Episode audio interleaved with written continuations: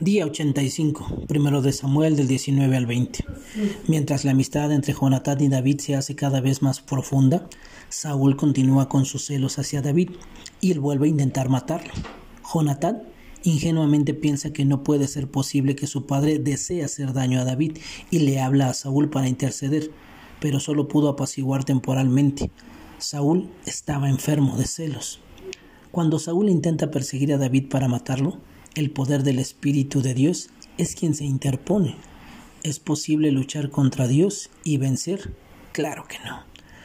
Muchos son los planes en el corazón del hombre, mas el consejo del Señor permanecerá. Eso nos dice Proverbios 19:21. Podemos ver en esta amistad incondicional entre Jonatán y David que Jonatán, con amor y humildad, reconoce que David llegaría a ser rey sobre él a pesar de ser Jonatán el heredero del rey. Pero podemos ver cómo más adelante David es fiel a una promesa que hace a Jonatán. El mismo libro de Proverbios nos dice, el hombre de muchos amigos se arruina, pero hay amigo más unido que un hermano. ¿Cómo te relacionas con los demás?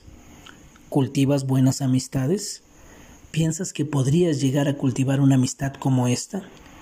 ¿Qué actitudes crees que son necesarias para cultivar una amistad similar? ¿Sabes? En lugar de defenderse de los ataques de Saúl, David huye. David estuvo en peligro constante, pero el Señor lo libraba de manera providencial. Había sido ungido como futuro rey, pero él no trataba de acelerar los planes de Dios, tomando las cosas en sus manos. Él honra al rey y huye de su presencia para preservar su vida.